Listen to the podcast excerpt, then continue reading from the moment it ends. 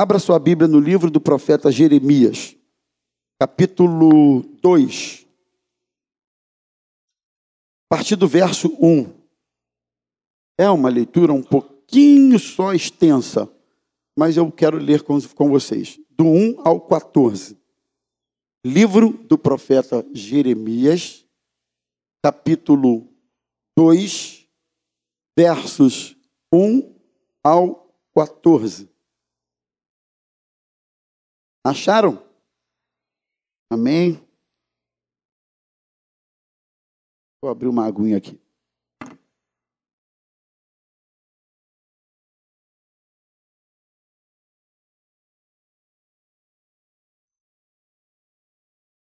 A palavra do Senhor veio a mim dizendo: Vá e proclame diante do povo de Jerusalém. Assim diz o Senhor: Lembro-me de você, meu povo, da sua afeição quando era jovem, do seu amor quando noiva e de como você me seguia no deserto, numa terra que não é semeada.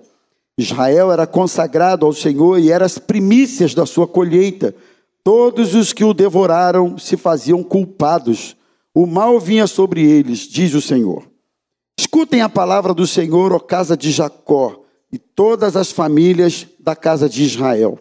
Assim diz o Senhor: que injustiça os pais de vocês acharam em mim, para que se afastassem de mim, seguindo os ídolos sem valor e se tornando eles mesmos sem valor. Eles não perguntaram: onde está o Senhor que nos tirou da terra do Egito e nos guiou pelo deserto, por uma terra árida e cheia de covas, por uma terra de sequidão e sombras de morte, por uma terra em que ninguém passava e na qual não morava ninguém? Eu os trouxe para uma terra fértil, para que vocês comecem o seu fruto, comessem, perdão, o seu fruto e as coisas boas que ele tem, que ela tem. Mas depois de entrar, vocês contaminaram a minha terra e fizeram da minha herança uma abominação. Os sacerdotes não perguntaram: onde está o Senhor? E os que tratavam da lei não conheceram os pastores se revoltaram contra mim, os profetas profetizaram por Baal e andaram atrás de coisas que não têm proveito algum. Portanto, ainda entrarei em litígio com vocês, diz o Senhor, e até com os filhos dos filhos de vocês entrarei em litígio. Vão até as terras do mar de Chipre, vejam, mandem mensageiros a Quedar e, o, e, o, e observem com atenção. Vejam se acontecem coisas semelhantes, se aconteceu coisa semelhante. Houve alguma nação que trouxesse os seus deuses, mesmo que não fossem deuses de verdade? Mas o meu povo trocou a sua glória por aquilo que não tem proveito algum. Fiquem espantados com isto, ó céus, fiquem horrorizados e cheios de espanto, diz o Senhor porque o meu povo cometeu dois malhas: abandonaram a mim a fonte de água viva e cavaram cisternas, cisternas rachadas, que não retêm as águas. Por acaso Israel é escravo ou servo nascido em casa? Por que então veio a ser presa de outros? Para aí, verso 14. Senhor Jesus, nós estamos mais uma vez diante da tua palavra com uma expectativa de, ouvindo a tua palavra, podermos crescer um pouco mais, ajustarmos a nossa vida segundo a tua vontade. Então, ajuda-nos na compreensão e na aplicação desta palavra. Eu te peço assim, em nome de Jesus. Amém. Amém. Irmãos, todos nós conhecemos pessoas que um dia estiveram no nosso meio e por, por alguma razão não estão mais. Eu, quando de vez em quando faço uma busca nesses 42 anos na igreja, e eu me lembro de tanta gente, mas tanta gente, mas tanta gente, que deixou de congregar conosco, e não só deixou de congregar, foi embora mesmo, né? Foi embora do evangelho, foi embora da igreja, foi embora sem dar, sem dar tchau, foi embora sem se despedir, simplesmente desapareceram. E eu tenho certeza que, como eu, você também deve conhecer muita gente que um dia esteve conosco, mas não estão mais. Conhecemos também pessoas que já foram grandemente usadas por Deus na sua obra, mas hoje não são mais. até estão na igreja, não deixaram de congregar, não se desviaram, mas perderam aquele pique, Zazá, perderam aquela entrega, aquela disposição, perderam aquele voto ou aquele atendimento que um dia fizeram diante do Senhor e do Espírito Santo. Quem enviarei? Quem há de por nós? E aí essa pessoa disse: Senhor, eis-me aqui, pronto para trabalhar na tua obra. Mas hoje, por razões muitas, não são mais assim. Por várias razões, trabalho, desmotivação, perda de encanto pela obra de Deus, pecado e assim por diante. Muitas razões. Talvez eu esteja falando até para pessoas aqui nesta manhã meio inseridas nisso. Gente que já foi atuante no reino, atuante na obra. Gente que um dia pôs a mão no arado, segurou firme e caminhou nessa labuta, trabalhando para o Senhor, mas por razões e outras hoje não estão mais envolvidas. Não estão mais envolvidos. Também conhecemos pessoas que não viam impedimento para estar na casa de Deus, na obra de Deus, não não viam impedimento para trabalhar para o Senhor. Se tivesse que estar na igreja debaixo de chuva, vinha. Se tivesse que estar na igreja até enfermo, vinha. Se tivesse que estar trabalhando na obra do Senhor, é, ele estava sempre pronto. Então, quando a gente faz um apanhado dessa, dessa questão, a gente se lembra de pessoas e às vezes até eventualmente a gente se identifica com a gente mesmo. Quem sabe você seja alguém assim, é, que um dia já foi engajado na obra de Deus, envolvido na obra de Deus. Daí surge a pergunta: tem aí o PowerPoint? Eu voltei com o meu PowerPoint, está aí. Fiz aí. Pode pôr, por favor. Gente que por alguma razão perdeu o ânimo, por alguma razão perdeu o pique, o prazer, a entrega, a boa vontade, perdeu o ânimo, perdeu o fervor. E eu pergunto a você: é possível isso acontecer? A perda desse fervor? É possível, tanto que isso é previsto, é bíblico. Mas a questão que vai nos interessar nesta manhã e, e vai nortear a nossa palavra é por que isso acontece. Né? Por que as pessoas perdem o amor, a vontade, o querer estar na casa de Deus e envolvido na obra de Deus? Quais as razões que levam as pessoas a abandonarem o barco, um dia renunciarem um chamado que o próprio Deus fez, o Espírito Santo fez, né? O Espírito Santo é vivo, ele chama. Lá no Novo Testamento, separai-me a Barnabé e Saulo para a obra que vos tenho designado. Eu creio que um chamado, ele pode vir, dentre outros contextos, sobretudo pelo Espírito Santo de Deus. Você crê nisso? Eu creio. E muitos disseram sim a esse chamado, mas depois no caminho roeram a corda e desistiram. Essa é a tônica da palavra dada por Deus através do profeta Jeremias ao povo de Israel, porque esse povo, é, eles haviam perdido o relacionamento com Deus estabelecido no Sinai através de Moisés, perderam aquela aquela caminhada com Deus. E interessante que Jeremias usa uma linguagem é, do tipo relacional, homem e mulher, para trazer àquele povo uh, essa realidade, chamar a atenção daquele povo quanto a essa realidade. Então, Jeremias, sendo ordenado por Deus, traz essa mensagem ao povo e a gente vai comentar um pouco do conteúdo dessa repreensão de Deus através do profeta ao seu povo. Então, por que as pessoas perdem, à luz do texto que lemos, essa, esse comprometimento? Por que isso acontece? Primeiro a gente precisa saber o seguinte, pode pôr aí, a perda do fervor não acontece subitamente.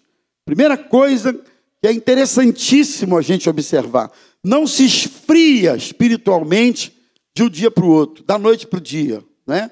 Não se perde o ânimo pela causa, pelo reino, pela obra, pelo trabalho do Senhor do dia para a noite. Não. Normalmente começa um processo, que é um processo sutil, é um processo é, quase imperceptível, que você não nota, é aquilo que eu falo sempre, alguns graus mínimos ah, saem da sua, do seu ponto e não se percebe, e você só vai se dar conta disso mais adiante. Então, não acontece subitamente. Já acontecia desde os tempos dos pais dele, deles. Versículo 2. Vamos dar uma olhadinha aí. Assim diz o Senhor: Lembro-me de você, meu povo, da sua afeição quando era jovem. Há essa relação, essa essa espécie de metáfora de um relacionamento entre homem e mulher. É, o seu amor quando noiva do seu amor quando noiva e de como você me seguia no deserto, numa terra que nem é semeada. Eu lembro de vocês, como vocês me seguiam. Avança para o verso 5. Assim diz o Senhor: que injustiça os pais de vocês acharam em mim, para que se afastassem de mim, seguindo os ídolos sem valor e se tornando eles mesmos sem valor. O que, que houve com vocês? Deus está perguntando assim: o que é que aconteceu? Que em outros tempos, quando jovem vocês me seguiam, vocês eram fiéis, vocês me seguiam numa terra que não era fértil, e agora vocês me trocaram pelos ídolos insignificantes, sem valor, tornando vocês também semelhantes a eles. O que, que aconteceu com vocês? É Deus repreendendo naquele tempo uma ruptura, um início de desvio que havia acontecido há tempos atrás. Então, isso nos chama a atenção para o seguinte: a perda do ânimo, da vontade, a perda do fervor espiritual não se dá do dia para a noite. Ninguém termina o domingo crente, amando a Deus e envolvido na sua obra, e aí na segunda-feira segunda ele amanhece outro, como se alguém tivesse virado uma chave nele e amanhã ele amanhece assim, não quero mais saber de obra, nem de Deus, nem de igreja, nem de nada, estou fora. Isso não acontece, irmãos. Não é a via natural da coisa, não é. Normalmente as coisas vão acontecendo aos pouquinhos. E aqui cabe a constatação e uma lástima do seguinte: muitas vezes o exemplo ruim, pior, vem dos mais antigos, vem lá de trás. É terrível constatar isso. Como os antigos, muitas vezes, ao invés de funcionar como inspiração para os que chegam, inspiração para os novos, eles funcionam como elemento de desânimo, de, de tropeço.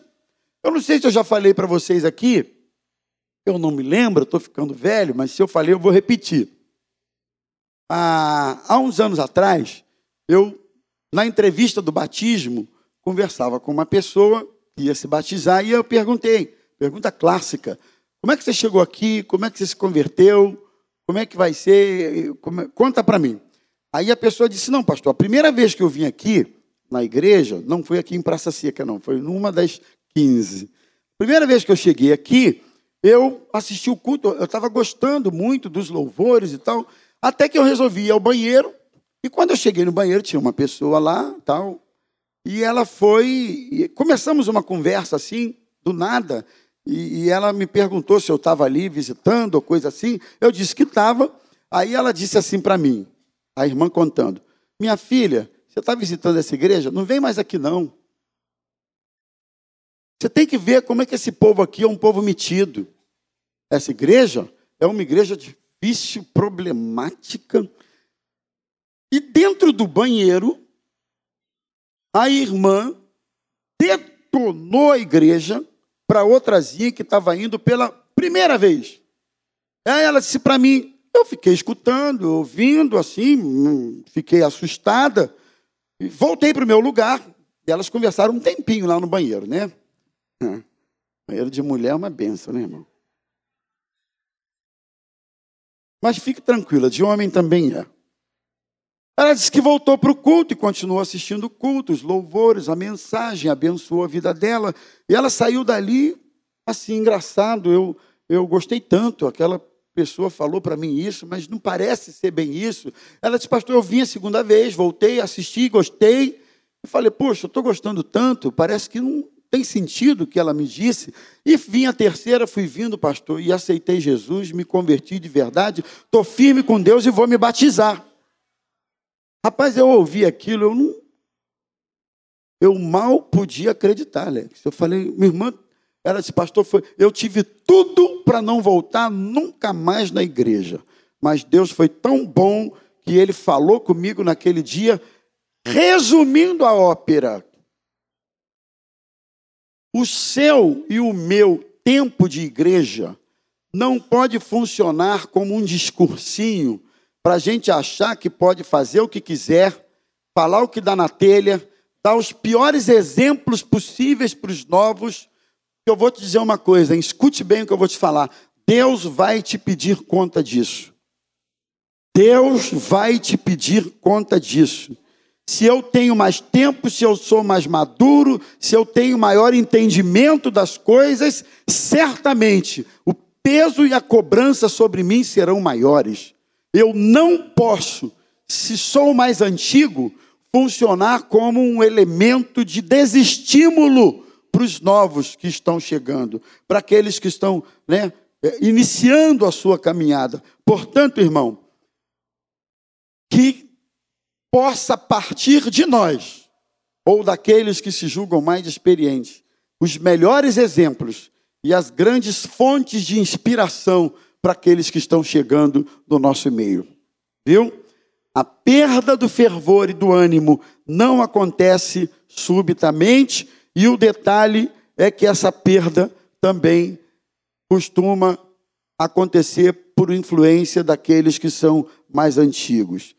Então, dentro desse primeiro ponto, que tal você e eu observarmos se não existem processos na nossa vida que estão nos levando ao desânimo, nos levando à perda do primeiro amor, à perda do fervor, a vontade de glorificar a Deus, a vontade de ler a Bíblia, a vontade de orar, a vontade de estar na igreja. Quem sabe você já não esteja em algum processo desse em curso e você não atinou para isso. Quem sabe você não esteja convivendo perto demais com alguém que está influenciando você de forma péssima. Está na hora de você rever suas companhias nesse sentido. É triste falar isso, mas é uma realidade. Então eu preciso saber o que é que está me afastando de Deus. É o seu trabalho? Deixa eu te falar uma coisa aqui. Deixa eu te falar uma coisa aqui. Ocupação nenhuma de ninguém por maior que seja, pode ser impedimento para você estar envolvido no reino de Deus. Nenhuma, nenhuma.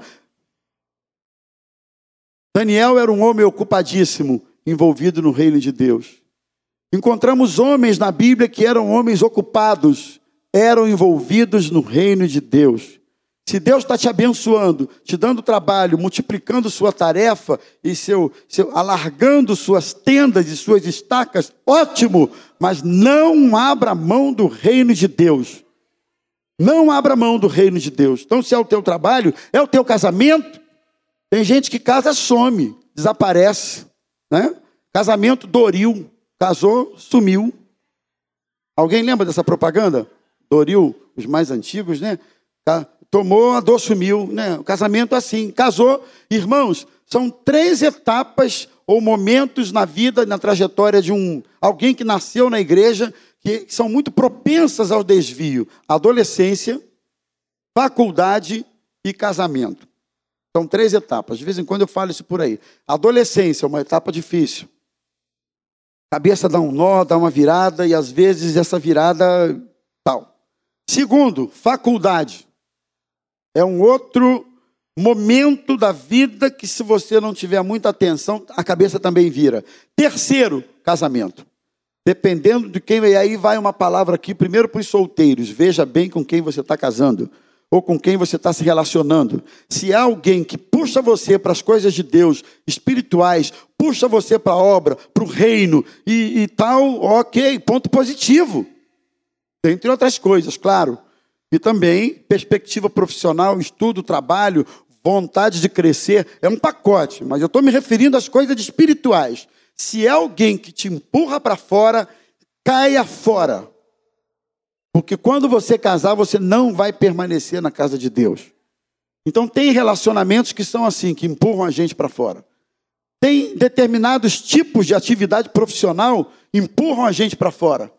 Um irmão outro dia estava desempregado e veio falar comigo, pastor, Deus abriu uma porta de emprego. Eu fiquei feliz, dei um abraço dele. Aí eu disse, mas que bom, conta. Ah, pastor, eu vou trabalhar numa casa de prostituição.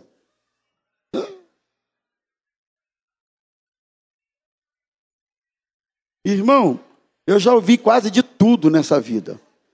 E ele me contou com uma certa Deus. Eu disse, como? Não, pastor, é que eu vou trabalhar só assim vai ser é, determinado setor, não sei se era na área da caixa lá, enfim, eu não sei. Eu sei que o trem era esse aí. E aí não dá, né, irmão? Tem certas coisas que não são compatíveis com a vida espiritual. Não dá, não dá. Tem ambientes, tem contextos, tem situações que não são compatíveis. Vai esfriar você espiritualmente. O que está te atrapalhando? É vida sentimental? É um relacionamento, o que é que está esfriando você no reino, na obra, na casa de Deus? Eu não sei, irmão. Eu estou trazendo essa palavra aqui para que cada um averigue a si próprio, faça um autoexame e identifique o que é que está fazendo com que sua chama se apague no reino, na obra e na casa do Senhor. Segundo, a perda do fervor normalmente se inicia em épocas de bonança ou de sucesso. Olha que ironia. Versículo 7. Vai aí, dá uma olhada. Eu trouxe vocês para uma terra fértil, para que vocês comessem o seu fruto e as coisas boas que ela tem. Mas depois de entrar na terra, vocês contaminaram a minha terra e fizeram da minha herança uma abominação. Amigo, Deus está dizendo assim: olha só, eu trouxe vocês, tirei de uma terra infrutífera e trouxe para uma terra fértil, de bênção, para vocês é, usufruírem dessa terra. Mas ao invés disso, vocês transformaram a minha herança numa abominação. Sabe o que é isso, irmãos? Objetivamente, eu vou dizer para vocês: quando os tempos são difíceis, a gente busca, a gente ora, a gente jejua, a gente clama, a gente está aos pés do Senhor, e é na consagração, e é na oração, e a gente acorda de madrugada, e a gente lê a Bíblia, a gente ora de novo, e a gente pede direção a Deus, pede misericórdia a Deus, e a gente vai nessa vibe, e a gente vai ficando pertinho de Deus. Mas quando os tempos são favoráveis, quando há bonança, ou quando há sucesso, a sensação, primeiro, de acomodação é inevitável. Segundo, a sensação de controle e domínio sobre as coisas, ela também pesa em cima da gente. A gente acha que está bom, está tudo em ordem, a casa está em ordem, o filho está com saúde, todo mundo com saúde, a grana está sobrando, está tudo bem. E no tempo de bonança, eu sei que eu estou falando para gente que está no tempo da escassez, e sei que estou falando para gente que está no tempo da bonança. Lembre-se, você que está no tempo da bonança, lembre-se que esse Deus que está permitindo essa bonança é o mesmo Deus e ele precisa ser lembrado quando você estava no tempo de escassez. Não se esfrie porque está tudo bem, porque está tudo ótimo, porque as coisas estão caminhando bem, não deixe de buscar a Deus. Sabe por quê, irmão? Porque esses tempos são cíclicos na nossa vida. Eles vêm e eles vão. A bonança vem, mas ela também vai. A escassez vem, mas ela também vai. Então, é uma notícia boa para quem está no tempo da escassez. A boa é que a escassez um dia vai dar lugar para o tempo de bonança, de sucesso. A tristeza pode durar uma noite, o choro, mas a alegria vem ao amanhecer. Por outro lado, tem uma notícia boa para quem está no tempo de bonança e de sucesso: é que tempos turbulentos também virão. Voo de cruzeiro não está isento a passar pelas turbulências do caminho. Não, a gente passa. Portanto, não deixe de buscar a Deus com a mesma intensidade que você buscou quando estava no sufoco. Busque com o mesmo fervor. Busque com a mesma gana, busque com a mesma vontade, busque com a mesma ênfase, com o mesmo tempo. Busque, porque no tempo de sucesso e de bonança, Deus também quer se revelar a você. Deus também quer se revelar a mim. Ele também quer que sejamos íntimos dele. Portanto, normalmente, pelo menos com Israel, quando entraram numa terra que tinha tudo para ser bem-sucedidos, eles não entenderam. A bonança nos ilude, mas a tempestade nos fragiliza e, e revela quem realmente somos. E aí vem uma palavra do sábio que eu, eu, eu sempre me lembro, recorro a ela, que é, é até um pouco enigmática, eu diria. Ele diz assim: prefiro estar no lugar onde há luto do que no lugar onde há festa. Quem é que prefere o lugar do luto aqui? Ninguém, né? Mas, mas vejam, não é o lugar do luto, o lugar dos maiores aprendizados. Vejam, não é no tempo da escassez que a gente tem as maiores lições da nossa vida. Vejam, por isso o sábio disse: o lugar do luto é um lugar pedagógico, é um tempo de aprendizado, é um tempo de crescimento, é um tempo de amadurecimento. Eu prefiro esse lugar.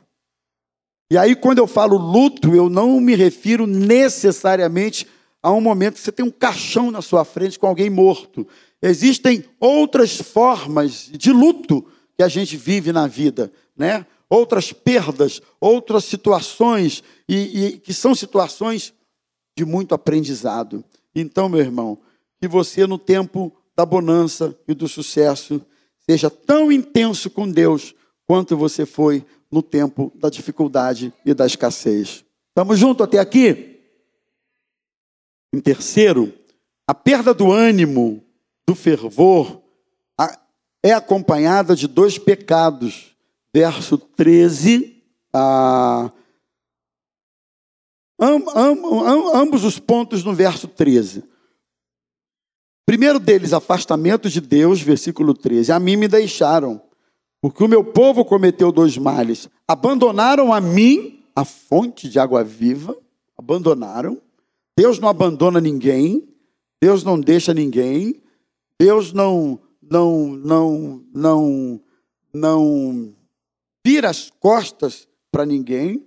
Isso fizeram outro pecado, a substituição das fontes de águas vivas por outras cisternas rotas que substituíam a fonte que é o Senhor, de água viva que jorra. O que que isso significa?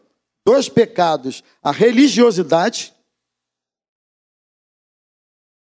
Você sabe que a religiosidade nos afasta de Deus muito, muito.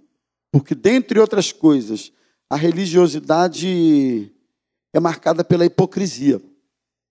Sabiam? Segundo, a religiosidade é marcada pelo legalismo. O religioso é legalista. A religiosidade é marcada pelo rigor dos julgamentos. A religiosidade é marcada por, por isso. E Jesus, eu falei isso outro dia e vou repetir, ele tinha embates fortíssimos com os religiosos, porque os religiosos sempre se apresentavam ou com justificativas ou com prerrogativas que eles mesmos achavam que tinham os religiosos. E Jesus sempre bateu de frente com os religiosos. Portanto, afastamento de Deus, substituição. É interessante que na nossa caminhada, irmãos, o tempo todo a gente a gente caminha nessa relação de perda e substituição. A vida é assim. Você está sempre fazendo substituições, né? É uma linguagem que uma das minhas nutricionistas, das 150 que eu já tive,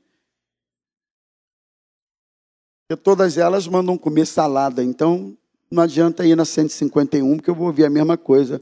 Tem que comer salada, não pode comer bolo de banana, não pode comer uma lasanha, não pode comer um bobó. Aí eu falei, ah, então é a mesma coisa, já sei. Mas uma delas me disse assim, uma, um tempo aí, disse assim, não, não, não, você não pode deixar isso, deixar aquilo, você tem que substituir. É, já ficou mais legalzinho. É só substituir o arroz pela salada. No final dá no mesmo. É só substituir o, o doce por uma laranja. Para nós, laranja não é igual a um pudim? Não, senhores. A diferença entre o bem e o mal não é igual a um bolo de banana. Não é igual a uma torta, um pavê daquele dele. Não é igual. Mas ela tentou me animar e assim por 48 horas ela conseguiu. Mas depois eu vi que eu estava caindo no conto.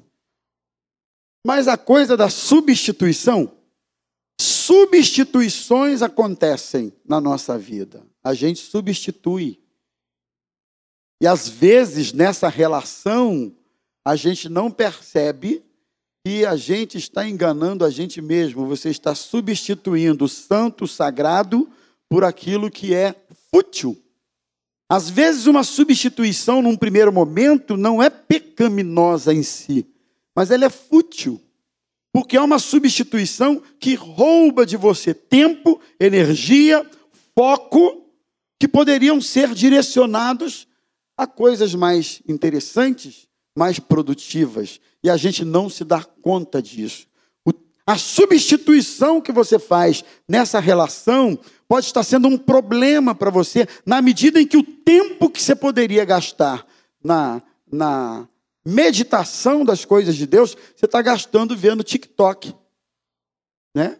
Já viu como o TikTok toma o tempo? Você vai ali o TikTok, e aí é outro TikTok, e vai no TikTok, e tem TikTok lá que é uma cilada danada, e, e Todo mundo sabe o que eu estou falando, né, irmão? Você vai substituindo. Num primeiro momento, nada a ver.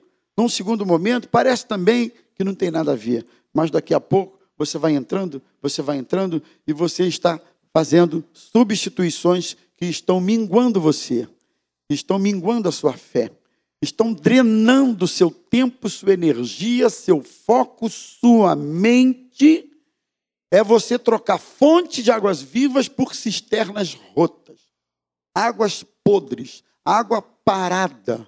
Já viu água de vaso que você põe de planta? Você enche um vaso, aquário, esses aquários pequenos que não tem bomba, não tem a troca, não tem a filtragem da água. Você deixa uma água ali dois, três dias, daqui a pouco já vai dando um cheirinho de podre. Não é assim? Daí você tem que trocar e lavar o recipientezinho, ela vai apodrecendo. Assim são as águas paradas, são cisternas rotas que a gente agrega na nossa vida. E com isso a gente vai fazendo substituições. Isso acontece por religiosidade, isso acontece por descontentamento. É, senhores, o descontentamento produz isso. Está descontente, descontente com a igreja, descontente com Deus, descontente com a vida espiritual, descontente. Se eu quiser achar motivo para ficar descontente com o que quer que seja, eu vou achar. Eu vou achar motivo para estar descontente com a igreja, com os meus filhos, com a Zazá. É difícil achar um, mas eu, eu vou achar, Zazá. O que, é que é? Eu vou achar. Se ela quiser achar motivo para achar descontentamento, ela vai achar. Agora, escuta só. Se eu quiser achar motivo para encontrar prazer, contentamento e alegria, eu também vou achar.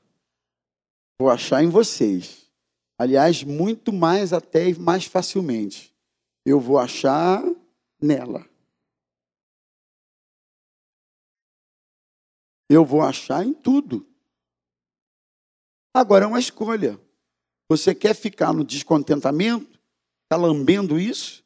Vai ficar regando isso? Vai ficar crescendo isso no seu coração? Ou você vai chegar a um ponto que você vai dizer: não, peraí, isso aqui Não, não, nada a ver. Não, não, não. Tem gente que gosta de ampliar a lente para o que é ruim, ou pelo que potencializa o descontentamento, e ele, e ele diminui a lente para o que é bom.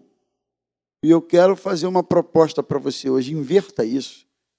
Aquilo que é ruim, diminua, minimize, deixe isso num lugar menos importante e amplie o seu olhar para aquilo que é bom, que edifica, que abençoa, que cresce, etc. Amém, meus irmãos?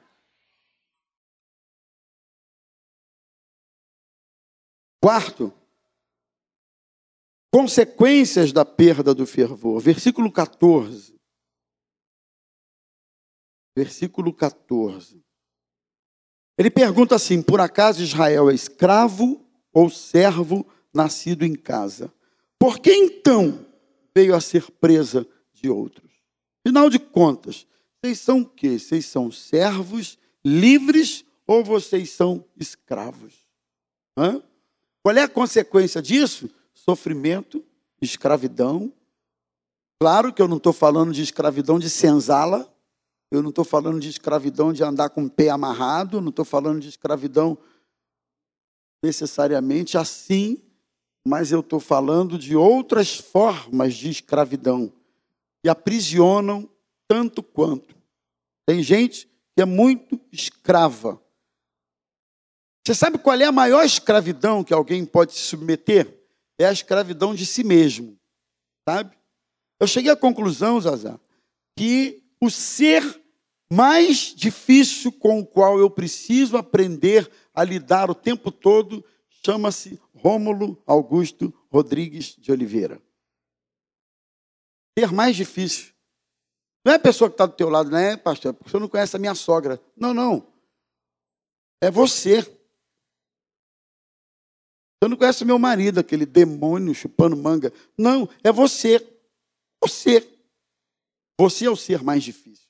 Eu sou o ser mais difícil. Porque eu tenho que lidar com a mente, com a inclinação, eu tenho que lidar com as vontades, eu tenho que lidar com uma série de questões não tão bem resolvidas dentro de mim quanto parecem, eu tenho que lidar com isso. E não lidando com isso corretamente, eu permito que isso é, é, é, norteie as minhas atitudes, as minhas palavras e as minhas ações. Portanto, não seja escravo de você mesmo. Não seja escravo das críticas. Tem gente que é escravo das críticas, ele só sabe criticar, ele só sabe. Não seja escravo disso. Não seja escravo do desânimo. Não, rompa com isso. Jesus quer libertar você de si mesmo e dessas coisas que te corroem o tempo inteiro. Então, que Ele nos ajude. Isso é uma consequência da perda do fervor.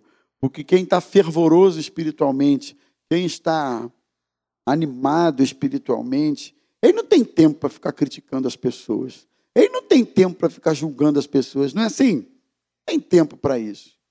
E há uma solução de Deus para o seu povo Avance ao capítulo 3, vire aí, talvez uma folha, uma página aí da sua Bíblia, capítulo 3, versos 13. Qual é a solução? Dá mais um clique aí, por favor. Reconhecer o seu pecado, versículo 13. Então, somente reconheça a sua iniquidade, reconheça que você transgrediu contra o Senhor seu Deus e que você se prostituiu com estranhos debaixo de todas as árvores frondosas e não deu ouvidos à minha voz, diz o Senhor. Qual é a solução? Reconhecer, reconhecer e reconhecer. Você pode repetir comigo? A solução é reconhecer. Não é justificar, não é argumentar, não é barganhar, negociar, tripudiar, mas é reconhecer. Deus está dizendo: reconheçam a iniquidade de vocês, a transgressão de vocês contra o Senhor seu Deus. Vocês se prostituíram com estranhos debaixo de todas as árvores frondosas e vocês não deram ouvidos à minha voz, diz o Senhor. Reconheça. Quando você fala mal de alguém, você está pecando contra esse alguém e pecando contra Deus.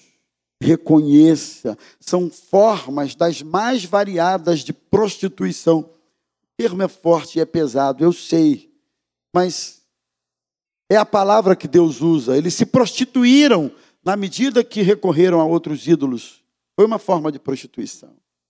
A gente prostitui a nossa fé, a gente prostitui as nossas convicções, a gente prostitui as nossas motivações. Preste atenção aqui. Quando você faz alguma coisa com motivação escusa, você está prostituindo a sua motivação.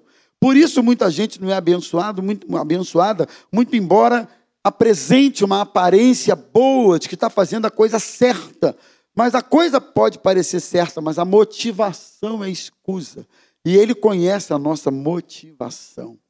Então, reconhecer. E no verso 12, aí no mesmo capítulo 3, volte, verso 12: Vá, pois, e proclame estas palavras para o lado norte, dizendo: Volte, ó rebelde, diz o Senhor e não farei cair a minha ira sobre vocês, porque eu sou compassivo, diz o Senhor, e não manterei para sempre a minha ira. Sabe qual é a outra coisa? Voltar atrás. Reconhecer e ficar só nisso não adianta. Tem que reconhecer e mudar. Tem que reconhecer e dois passinhos atrás, para você refazer a rota. Tem que reconhecer e mudar de direção. Não adianta só admitir, não adianta reconhecer e a vida continuar do mesmo jeito. Não adianta, nada vai mudar se ficar só no reconhecimento. Mas se ficar no reconhecimento, na decisão, na mudança de rota, eu tenho certeza que você vai viver um tempo novo, bonito, abençoado, frutífero, que vai gerar amadurecimento na sua vida, em nome de Jesus.